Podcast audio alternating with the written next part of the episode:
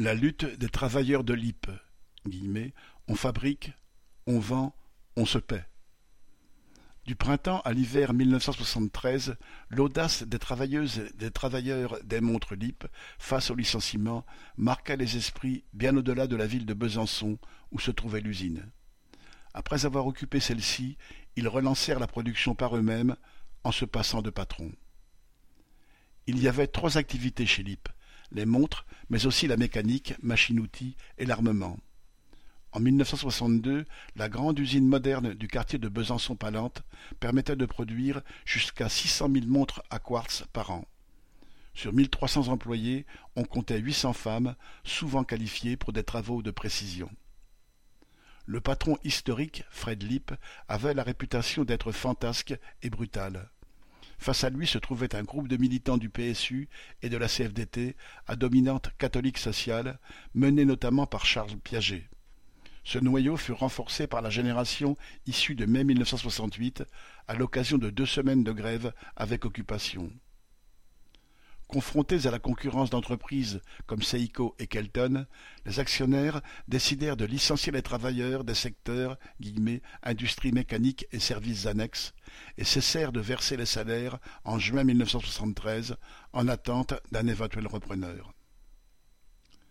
Les travailleurs prennent leur sort en main. Le 12 juin, lorsque la direction convoqua un conseil d'administration exceptionnel, les délégués syndicaux sonorisèrent la salle afin que les travailleurs rassemblés à l'extérieur puissent entendre. Là de se faire lanterner, ceux-ci envahirent la salle, demandèrent des comptes, séquestrèrent les directeurs et s'emparèrent de leurs documents. Ils découvrirent les plans patronaux tenus secrets depuis des années, blocage des salaires, 480 licenciements et même le conseil gouvernemental de reporter ces opérations après les élections législatives de mars 1973. Le préfet envoya les CRS qui furent repoussés. L'usine, occupée par les grévistes et leurs familles, devint un lieu de démocratie ouvrière, une vraie ruche où les tâches étaient réparties. Tour de garde, buvette, rédaction du bulletin d'information, comptabilité, entretien des espaces verts, préparation des repas, etc. Un comité d'action se créa et fit des propositions. Mais les décisions furent prises le plus collectivement possible dans des assemblées générales quotidiennes et ouvertes. La première initiative fut de mettre en sûreté le trésor de guerre. Des milliers de montres furent cachées dans les campagnes, parfois avec la complicité des curés. Des ventes militantes permirent à ceux qui voulaient soutenir la lutte de faire un acte politique de solidarité. Si le gouvernement et les défenseurs de droits bourgeois accusèrent ces acheteurs de recel, la population ouvrière, elle, trouvait légitime que les travailleurs disposent du fruit de leur travail. Le 18 juin, l'Assemblée générale décida de redémarrer une chaîne d'assemblage. Une banderole dans la cour de l'usine affirmait C'est possible, on fabrique, on vend, on se paie. Prenant en main tous les aspects de la production et de la vente, les travailleurs et travailleuses de l'IP eurent la fierté d'assurer leur salaire par ces guillemets, payes sauvages pendant six mois. Police et CRS reprirent l'usine mi-août. Qu'à cela ne tienne, expliqua Charles Piaget. Citation, L'usine, c'est pas des murs, c'est là où sont les travailleurs. Ayant déménagé des machines, les grévistes reconstituèrent des ateliers de montage en différents endroits de la ville. Ils reprirent leurs réunions dans les cinémas ou les gymnases. Le noyau organisateur défendait l'idée que le rôle des délégués était non pas de diriger, mais d'animer la lutte. Au fur et à mesure, des confiances se nouèrent dans les rangs des travailleurs en lutte, syndiqués ou non. En prenant conscience, des personnalités se révélèrent. Les grévistes contrôlaient leur porte-parole. L'IP vivra.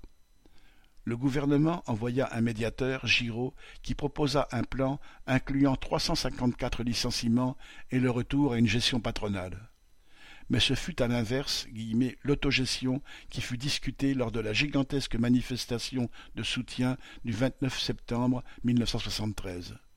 Comment se passer des patrons pour de bon chez Lip et ailleurs aussi Cette manifestation mémorable réunit plus de cent mille personnes, autant que la population de la ville.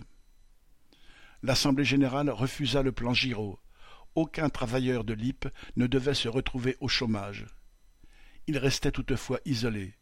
Les directions syndicales nationales, CGT et CFDT, affirmaient soutenir la lutte, mais, comme aujourd'hui, leur seule perspective était de trouver une solution industrielle viable. Pour elles, la lutte des LIP était un cas particulier.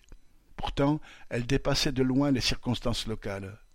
Combien de travailleurs furent confrontés à de tels plans de licenciement par la suite? La démonstration de ce qui était possible chez LIP ne valait-elle pas pour toute la société?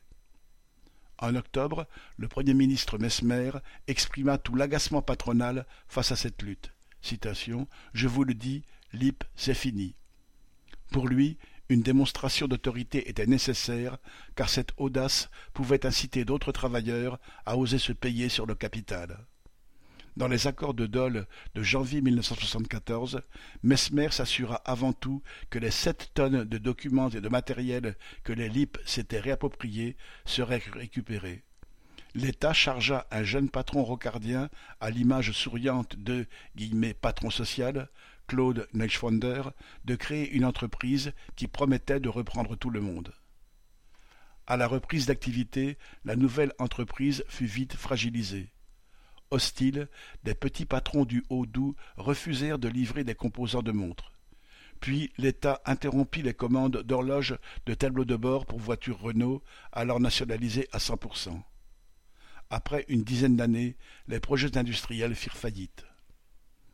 En allant jusqu'au bout de leur lutte collective pleine d'initiative, en prenant le contrôle de leur entreprise pendant des mois, ceux de l'IP ont fait la démonstration que les travailleurs, qui produisent toutes les richesses, sont capables de le faire sans patron ni actionnaire sur leur dos. C'est cet exemple que les patrons craignaient alors que démarrait la crise économique avec les vagues de licenciements qui n'ont pas cessé depuis. On peut lire avec intérêt le petit livre de Charles Piaget on fabrique, on vend, on se paye, LIP 1973, avril 2021, édition Sileps, 5 euros. Olivier Timon.